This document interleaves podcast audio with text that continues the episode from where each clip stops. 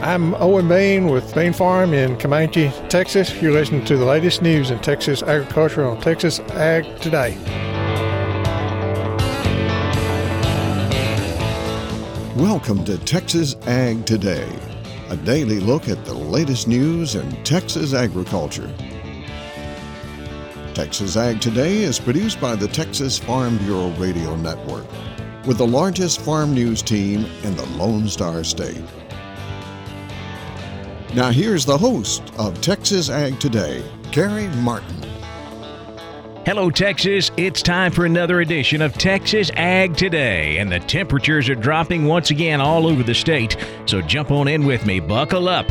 We're going to take a ride around the Lone Star State as we cover the most important industry in this greatest state in the nation Texas agriculture. In the news today, feedlots are profitable. Yes, we do have very high feed costs right now, as well as high feeder cattle costs. But fed cattle prices are well into the 140s now, and that makes for a bit of a profit for the feed yards. We'll take a closer look at that coming up to kick off today's show. My name is Carey Martin. I'm your host, along with the largest and most experienced farm news team in the Lone Star State and we're all standing by to bring you the latest news in Texas agriculture. From the piney woods of East Texas to the rocky ranges of the Trans Pecos, and from the Panhandle down to the Rio Grande Valley. In the Texas High Plains, if you want to make the most out of your water, you might want to consider making less use of the plow. I'm James Hunt, and I'll have that story on Texas Ag Today. The U.S. grain sorghum export market is dominated by sales to China. Meanwhile, Australia and Argentina are the major competitors to the United States when it comes to sorghum. I'm Tom Nicoletti, and I'll have that story on Texas Ag today. I think plants are just as ready as we are to see spring, and the weather is going to dictate when they break dormancy. Please join me, John Begnaud, as we talk about a Texas spring. We'll have those stories plus Texas wildlife news and a complete look at the markets all coming up. Feed costs are soaring, but fed cattle prices are now in the low 140s, and that's allowing feedlots to make a little money. Robbie Kirkland with Kirkland Feed Yard in Vega, Texas, says he's able to keep cattle in the black for now. I'd say probably we're setting kind of a real ballpark here, but you know, cattle are making probably, I would say, $100 a head, maybe $150 a head right in here. So, and that's could go either way aside of that, but uh, but that's that's kind of probably on average. Cattle are making a little money. You know, like I said, we're able to get this price up close to this $1.40 range, and cost of gains are still kind of running on cattle we're closing out now, kind of running in the $1.10 to $1.15 range, and so still able to make a little profit on them right now. Of course, it's a constant financial balancing act to remain profitable with the rising cost of grain and the rising cost of feeder cattle. We produce a lot of pecans here in Texas, with San Saba claiming to be the pecan capital of the world and the world's largest pecan residing in Seguin. So if you want to get into pecan production, there's a workshop coming up just for you. Are you interested in managing a pecan orchard? Tout Texans with little or no experience, Texas A&M AgriLife Extension is hosting the Texas Pecan Short Course February 22nd through the 25th at the Texas A&M University Horticulture Teaching, Research and Extension Center in Somerville. That's just east of the main A&M campus in Bryan College Station. The short course is a comprehensive educational class for commercial pecan orchard management. It covers all facets of pecan orchard management from basic tree anatomy and physiology to annual budget planning. The course will be taught indoors and at the Texas A&M Pecan Orchard. Cost is $300. Pre-registration is required. Register at agriliferegister.tamu.edu. That is agriliferegister at tamu.edu. Simply search Texas Pecan Short Course. For the Texas Farm Bureau Radio Network, I'm Jessica Domel. Good news for Texas dairy producers. 2022 will see the highest milk and dairy product prices in years. USDA Outlook Board Chairman Mark Jekanowski says the dairy herd is shrinking and that's cutting milk output. Cut our production forecast this month by 500 million pounds. Down to 227.2 billion pounds. Now that's still about a billion pounds more than last year, but it's showing growth at a much slower pace than expected. USDA is now projecting this year's milk price to average 23.55 a hundredweight. That would be the highest all milk price since 2014. And 26% higher than last year's average price. If you want to make the most out of your water, you may want to consider making less use of the plow. James Hunt has the story from the Texas High Plains. Barry Evans of Kress says he and his fellow Texas High Plains farmers need to accept the reality of our region's diminishing water supply. We try to chase water, we always want more water, but the fact is there's not more water, and we have to make do with what we have or without and, and count on the rainfall. So, whatever we can do to make profitable farming here without irrigation is what I want to see happen. And for Evans, who counts himself among those whose farms are now relying heavily on capturing rainfall, going no till helps make the most of the moisture that does come. Where no till is an important factor is to capture rainfall, you need organic matter. You need trash on top of the ground, is the first thing you really need. Because when that rainfall hits, you want it to stay where it hits. You don't want it to run off. And if your ground is plowed and slick, you know, once that ground seals off after rain, then everything else runs off. So if you have trash on top of the ground, which is accomplished by not plowing it, then you'll help capture that rainfall. Then the other thing that we're starting to really learn about, and it's such an untapped science, are the microbials in the ground, the mycorrhiza fungi and the mites and just all sorts of things in the ground. And whenever you run a plow, you disrupt that. And when you disrupt that, that, that disrupts your water holding capacity. And also, plowing decreases your organic matter. And the more organic matter and more trash you have, the more water you can hold. I visited with Barry Evans during the Soil Health Symposium, which was presented in Amarillo last week by the nonprofit organization known as No Till Texas. Among the topics covered at the symposium was using livestock integration as a way to improve soil health. That's something we'll talk about in later reports. I'm James Hunt on the Texas Farm Bureau Radio Network. Sorghum is contributing to a U.S. agricultural export record. Tom Nicoletti has more from the executive director of National Sorghum Producers.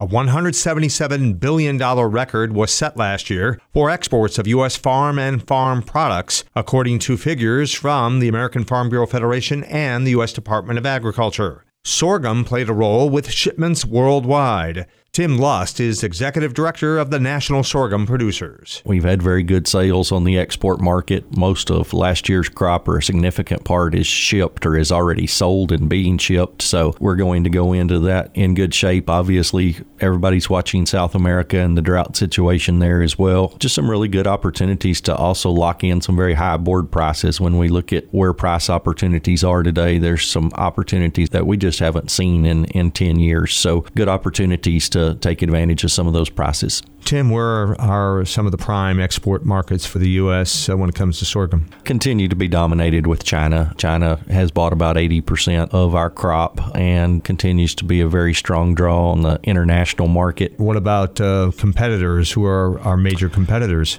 Certainly, Australia and uh, Argentina are our main competitors. Australia's got a really good crop this year. Never a huge crop in Australia, just just not that large of a producer. But uh, one of the things that really's got my attention is is the value of the dollar in Australia has dropped tremendously compared to the U.S. and so certainly gives them some competitiveness that we haven't seen in the past uh, because of that. Certainly, Argentina's had some increased acres and, and has a crop there, although certainly struggling with some drought issues down in Argentina as well. That is Tim Lust with the National Sorghum Producers based in Lubbock.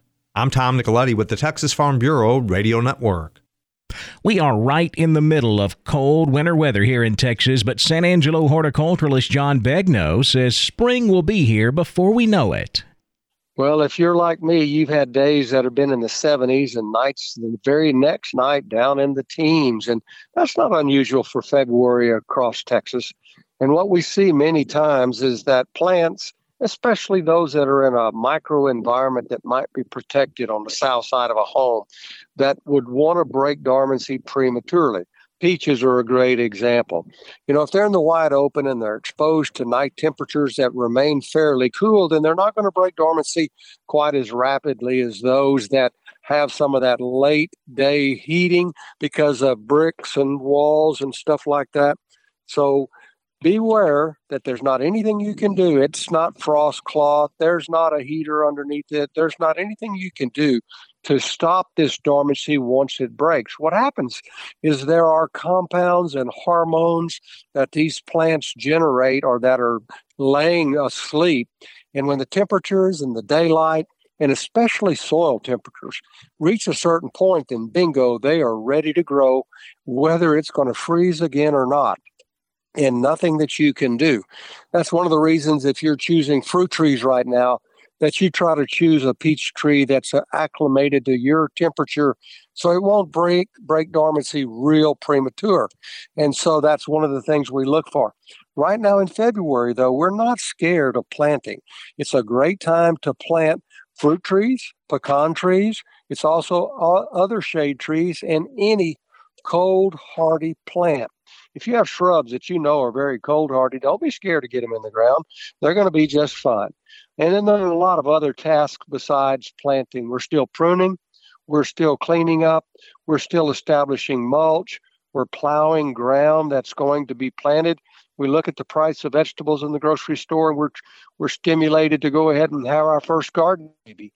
And that's a great idea, but you're doing all of that preparation now that when the juices are ready to flow and plants will grow safely because weather is warm enough, then you can plant. This is John Begnaud reporting for Texas Ag Today from San Angelo. The Ranching and Wildlife Expo is returning to the Houston Livestock Show and Rodeo in just a few days. I'm Jessica Domel, and I'll have more coming up on Texas Ag Today. And a new study has shown that regular trimming and shoeing should not affect your horse's gait. Texas veterinarian Dr. Bob Judd has more on that coming up next, right here on Texas Ag Today.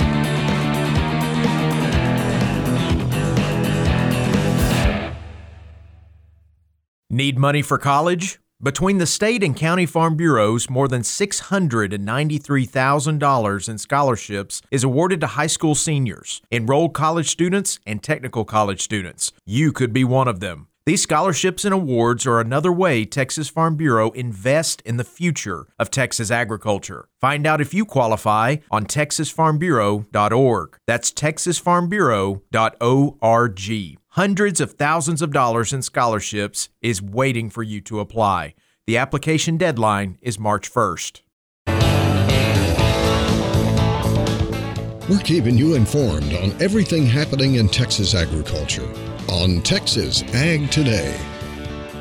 A new study shows that regular trimming and shoeing should not affect your horse's gait. Dr. Bob Judd takes a closer look at the study.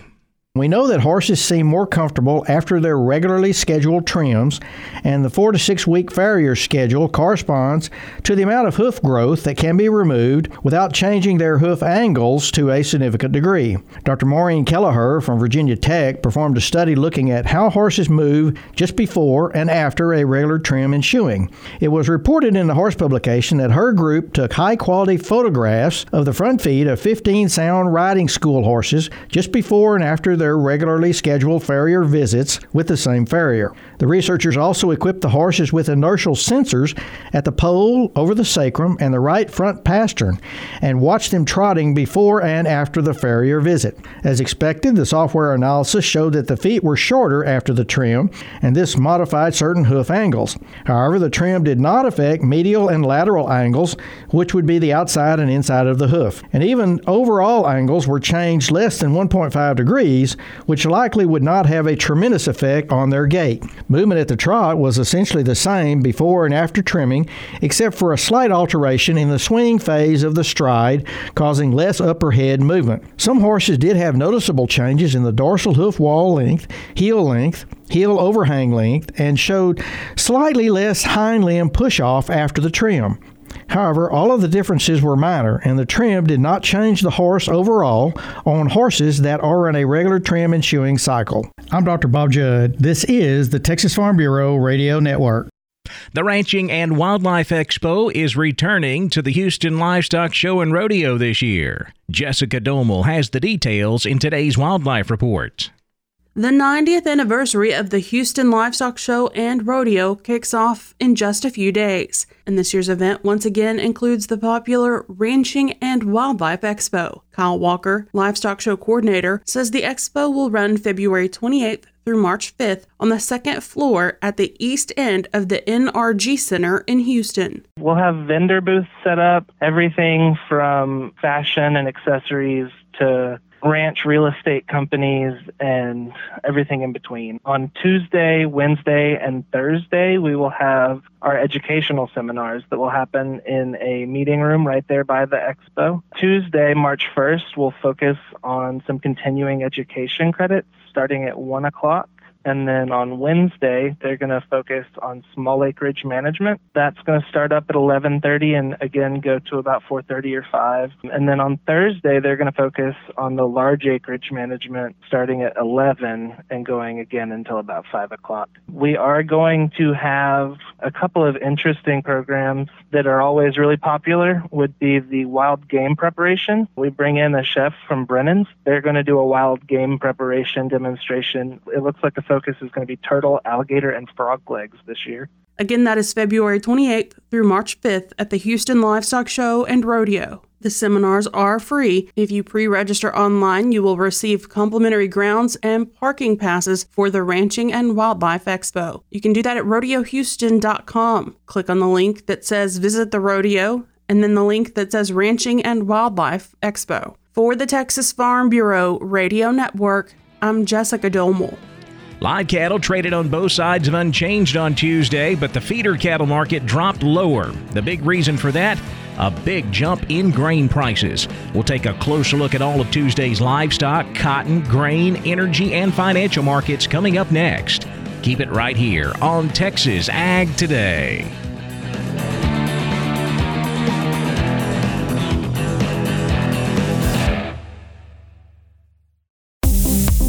Is National FFA Week, February 19th through the 26th, and FFA students across the country are celebrating and sharing the FFA story. I'm National FFA Central Region Vice President Courtney Zimmerman from the state of Wisconsin. National FFA Week is a time to share what FFA is and the impact it has on members. It's the top school based youth leadership organization and cultivates and nurtures future leaders who will change how the world grows. Share your FFA stories during hashtag FFA Week. We're giving you the market information you need on Texas Ag Today.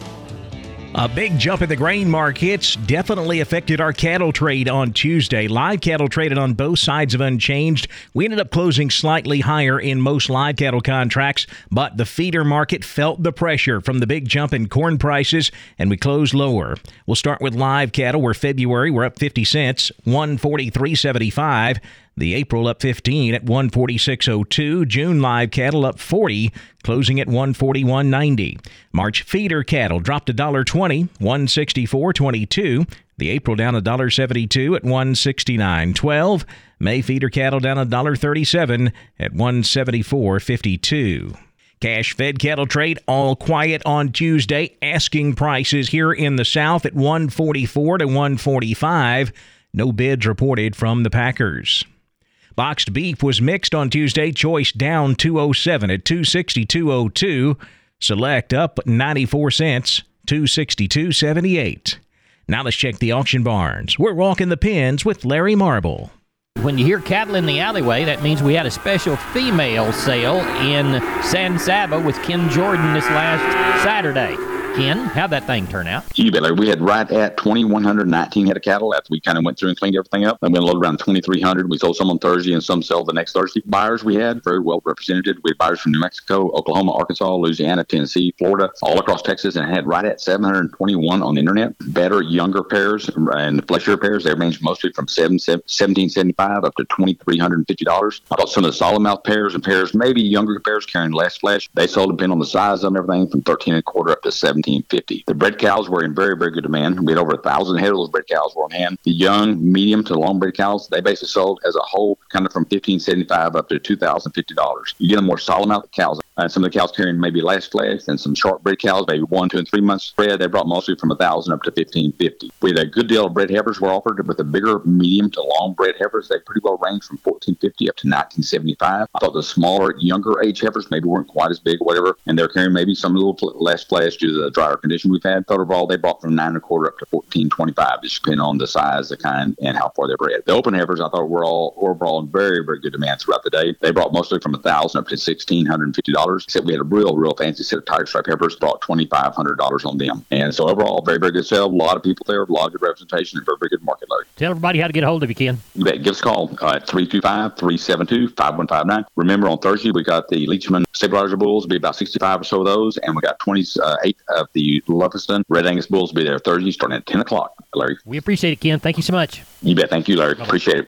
Neighbor, I'm Larry Marble here in Central Texas, reporting for Texas Ag Today. Thanks, Larry. Now back over to the futures market where the hog market just continues to climb higher. April hogs jumped another 267 on Tuesday, closing at 112.07. May hogs up 230 to close at 115.65. Class 3 milk was mixed. Nearby February milk down 2 cents at 20.88 a hundredweight. March milk up to at 22.42. Traders in the grain and cotton markets continuing to keep an eye on the Russia Ukraine situation. That really boosted the grain markets on Tuesday. We closed sharply higher on corn and wheat. However, it did not support the cotton market. Cotton finished lower with May cotton down 87 points at 120.29. October cotton down 118 at 105.88 while December cotton dropped 113 points to finish at 101.66. The real reaction to the Russia Ukraine situation in the grain markets on Tuesday. The corn market sharply higher. Wheat was almost limit up. March corn jumped 20 and a half to close at 674 and three quarters. May corn up 19 and three quarters, 672 and a half, while new crop September corn was up 12 and a quarter, 621 a bushel.